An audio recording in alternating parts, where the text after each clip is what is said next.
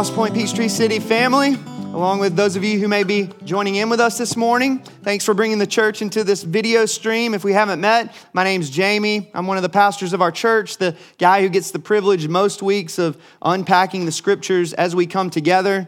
Speaking of, if you have a Bible, you can go ahead and open up to Galatians chapter 5. We'll be in verses 13 through 23 this morning.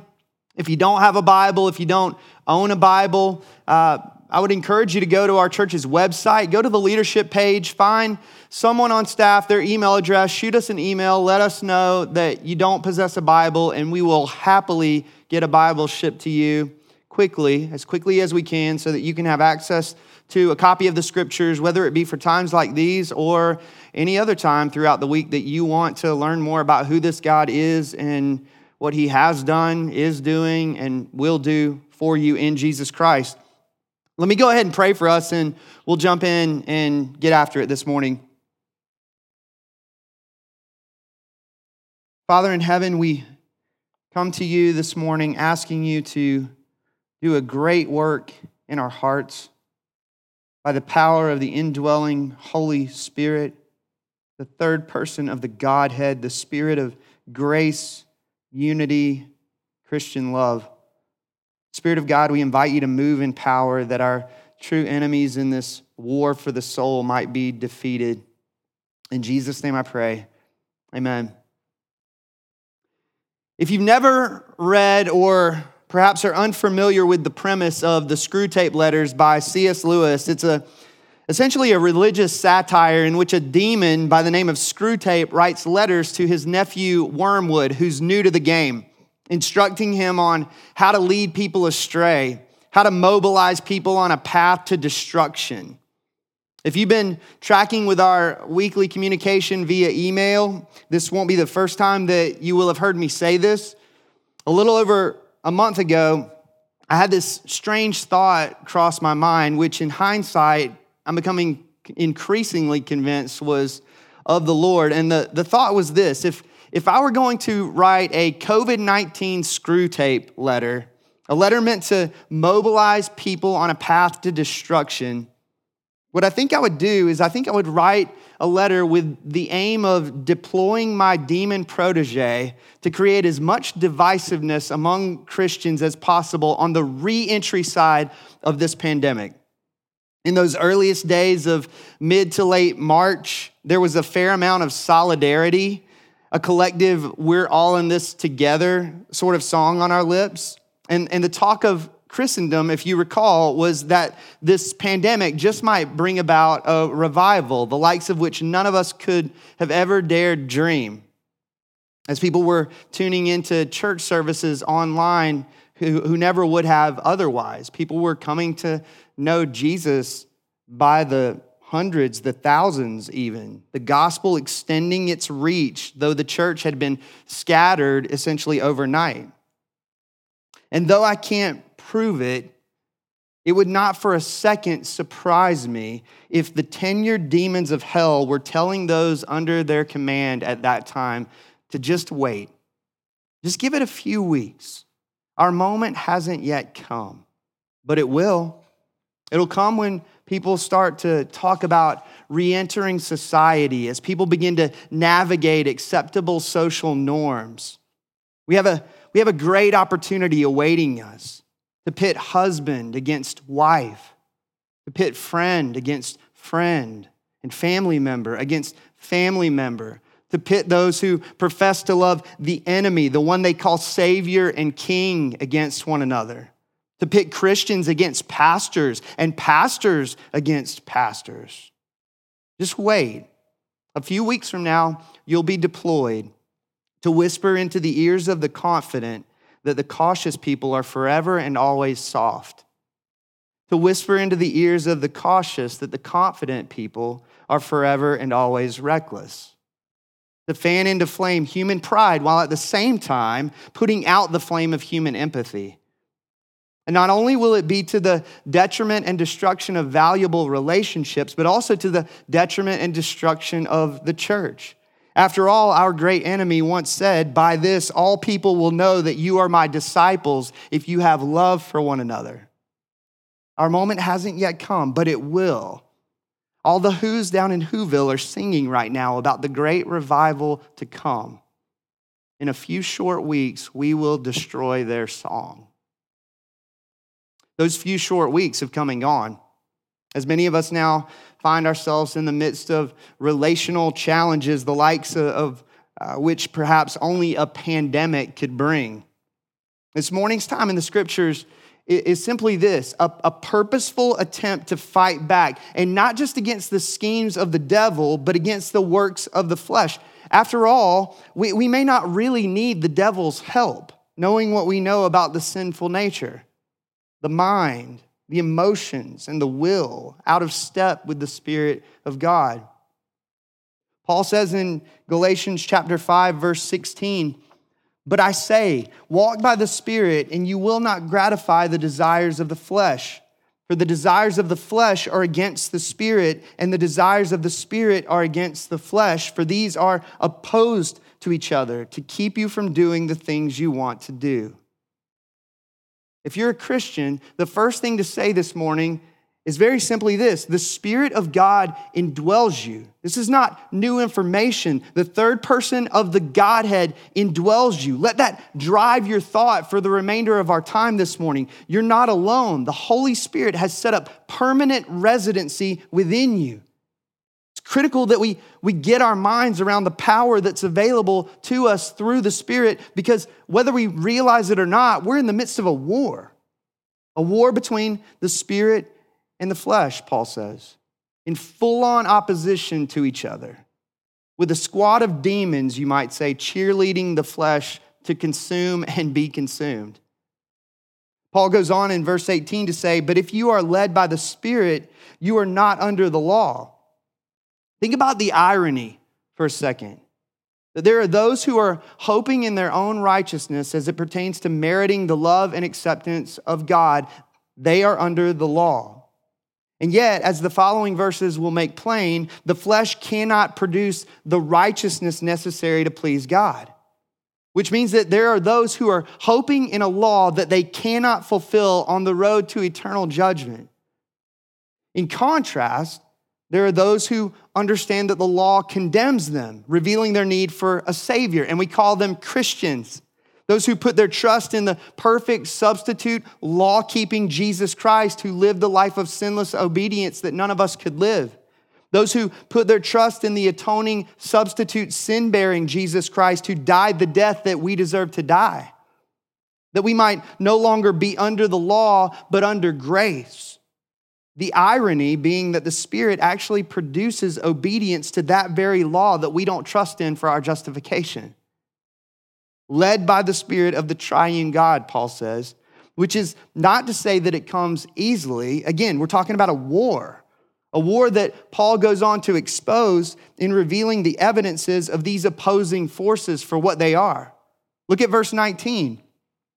Paul says, Now the works of the flesh are evident sexual immorality, impurity, sensuality, idolatry, sorcery enmity, strife, jealousy, fits of anger, rivalries, dissensions, divisions, envy, drunkenness, orgies, and things like these.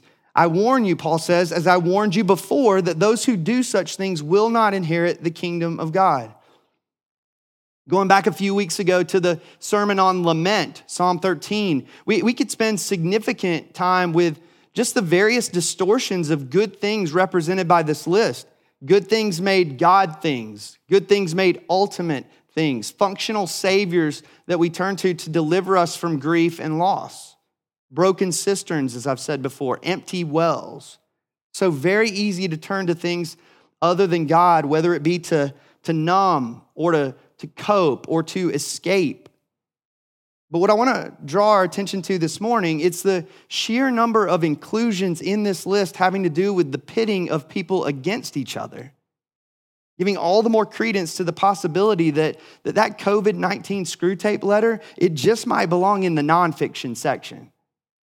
Enmity, Paul says, strife, fits of anger, rivalries, dissensions, and divisions, all evidences of the flesh at work, out of step with the Spirit of God. A truly enslaving way to live, sadly embraced by many of us in the midst of this strange reality in which we find ourselves. And I dare not exclude myself from that. Perhaps not in a conspicuous face to face sort of way. After all, most of us have learned the, the American South etiquette of being polite to a person's face. More likely behind closed doors in conversations with our trusted inner circle, oftentimes with those with whom we feel the most comfortable letting our works of the flesh come out to play. Unless, of course, our trusted inner circle is where the ugly is coming out to play in its worst forms with a roommate, with our very own spouse, which can create a, a unique sort of isolation in the midst of an already isolated experience. Notice that Paul says at the beginning of verse 19 that the works of the flesh are evident, which means that we're oftentimes the last to see them for ourselves after having tipped our hand to everyone around us. It's kind of terrifying, right? To, to not only know that you don't know what you don't know, but that others may know what you don't know before you see it for yourself. Paul goes on to say in verse 22 but the fruit of the Spirit is love, joy, peace, patience, kindness, goodness, faithfulness, gentleness, and self control. Against such things there is no law. Notice the contrast, the vast difference between the works of the flesh on the one hand and the fruit of the Spirit on the other the beauty of God's communicable attributes, you could say. Jesus famously said in John 15, 5, I'm the vine, you are the branches. Whoever abides in me and I in him, he it is that bears much fruit. That the more we abide in Christ, the more Christ like we become, so that peace conquers enmity in this war for the soul, so that love conquers strife, so that self control conquers fits of anger so that patience, kindness, and gentleness conquer rivalries, dissensions, and divisions. I mean, there's really not much to say here. These verses essentially preach themselves, do they not? This contrasting list of virtues pitted against the previous list of vices that reveal the truth of where we, where we actually functionally stand in this war, whether we're walking in lockstep with the Spirit or, or not whether we're warring against the demons of hell or giving them an unnecessary advantage. And notice what's at stake. Looking back to Paul's words in verses 13 through 15, he says, For you were called to freedom, brothers. Only do not use your freedom as an opportunity for the flesh, but through love serve one another. For the whole law, he says, is fulfilled in one word you shall love your neighbor as yourself. But if you bite and devour one another, watch out that you're not consumed by one another. That what Paul says here is that the relational outworking of our walking in lockstep with the spirit versus the flesh is the difference between neighbor love and neighbor devouring. We, we can't help but expose our hearts in the midst of this strange historical moment in which we all find ourselves. The devouring of others is a check engine light, a clear indicator that we're out of step with the Spirit on the one hand. The love of others and the serving of others, a clear indicator that we're walking by the Spirit. Alasdair Groves the executive director of the Christian Counseling and Educational Foundation, wrote a recent article entitled Preparing Our Hearts Today for Post Pandemic Fellowship. And in that article, he says this He says, It's your heart that matters most in an interaction, not the medium. In other words, the greatest problem is not out there. The greatest problem is in here for each and every one of us, which is being challenged significantly right now. as so many of us, myself included, declare the certainty of our rightness along with the certainty of everyone else's wrongness in the midst of something that none of us have ever lived through before. If ever humility should shine, I don't know about you, but I'm having to remind myself more than ever that I'm far more sinful than I ever imagined, that the rabbit hole truly does run far deeper than I know. And on the other hand, I'm far more loved and accepted than I ever dared dream. The blood soaked cross of Jesus Christ telling me so. The, the devil would love nothing more than to destroy our song by fanning into flame the, the enslaving vices of the flesh that pit us against one another in these weeks and months to come, which would be so incredibly unfortunate and out of step with where this story is actually headed. We talked about that a couple weeks ago as we looked at those last chapters of the Bible. Jonathan Edwards once wrote in speaking of heaven, said, Every soul there is as a note in some concert of delightful music that sweetly harmonizes with every other note and all together blend in the most rapturous strains in praising God and the Lamb forever. That's where this is all headed, relationally speaking. You and I get to practice for that beautiful relational symphony now, right now, as we die to the flesh and live by the Spirit, aligning our steps with the Spirit's leading from the moment we rise to the dawn of a new day each and every day. C.S. Lewis once wrote, The real problem of the Christian life comes where people do not usually look for it. It comes the very moment you wake up each morning. All your wishes and hopes for the day rush at you like wild animals. And the first job each morning consists simply in shoving them all back, in listening to that other voice, taking that other point of view, letting that other larger, stronger, quieter life come flowing in, and so on all day, he says. Two things that I've attempted to keep in front of me as we've entered into the relational challenges associated with navigating different COVID 19 convictions, for lack of better terminology. The, the first would simply be those verses of scripture that most simply and beautifully communicate the essence of the gospel in a way, way that I need to hear it. So that the gospel might be ever informing my own decision making in the midst of this pandemic. And so that I might interact with others with the gospel full in my own heart, overflowing as I engage other people. I mean, just a couple of examples that have been helpful to me. Very famous verses. You know them already. John 15, 13. Greater love has no one than this, than someone lay down his life for his friends. Or Mark 10, 45. For even the Son of Man came not to be served, but to serve and to give his life as a ransom for many. I'm talking about verses of scripture that are incredibly easy to memorize that remind me as often as I need to be reminded throughout the day of the gospel of Jesus Christ. That good news which establishes my identity and your identity, along with everything that we stand for, everything we live for, the lens through which we look at everything in life. That's the first thing I'm fighting hard to keep in front of me the gospel in easily accessible form. The preaching of the gospel to myself would be another way that we've said it for years.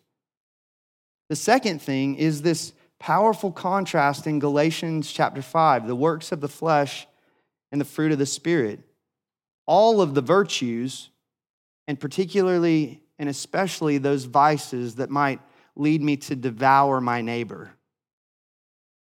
Coming back to that C.S. Lewis quote, I don't, I don't know about you, but my propensity is to grab my phone right off the nightstand the moment I wake up in the morning. And so I've actually made John 15, 13 my screensaver so that I'm confronted with the gospel before I'm confronted with anything else. Knowing that that anything else could steer me down a really sinister path before I ever even roll out of bed for the day. Whether it's the, the gospel in easily accessible form or passages like Galatians 5 or Colossians 3 or Ephesians 4 or the Sermon on the Mount, I invite you to arm yourself well for this battle against the devil and the flesh. Coming back to verses 13 through 15 of this morning's passage, we, have been called to something far better than enslavement. For you were called to freedom, brothers, sisters. If you're not a Christian, I invite you to put your trust in Jesus this morning, who came to set the captives free, free from the hopeless endeavor of self justification, free from guilt and rejection, free from shame and defilement, free from wrath and condemnation. Free from sin's dominion, free from Satan's grip, free from death's sting, free to confidently draw near to God's throne of grace, free to know the transforming power of the Holy Spirit in our lives, free to bend our knee in glad submission to the praise of our King's glorious grace. The enemy would seek to destroy our song in the weeks and months to come that we might wind up just as socially distant on the other side of this, but no longer because of a virus.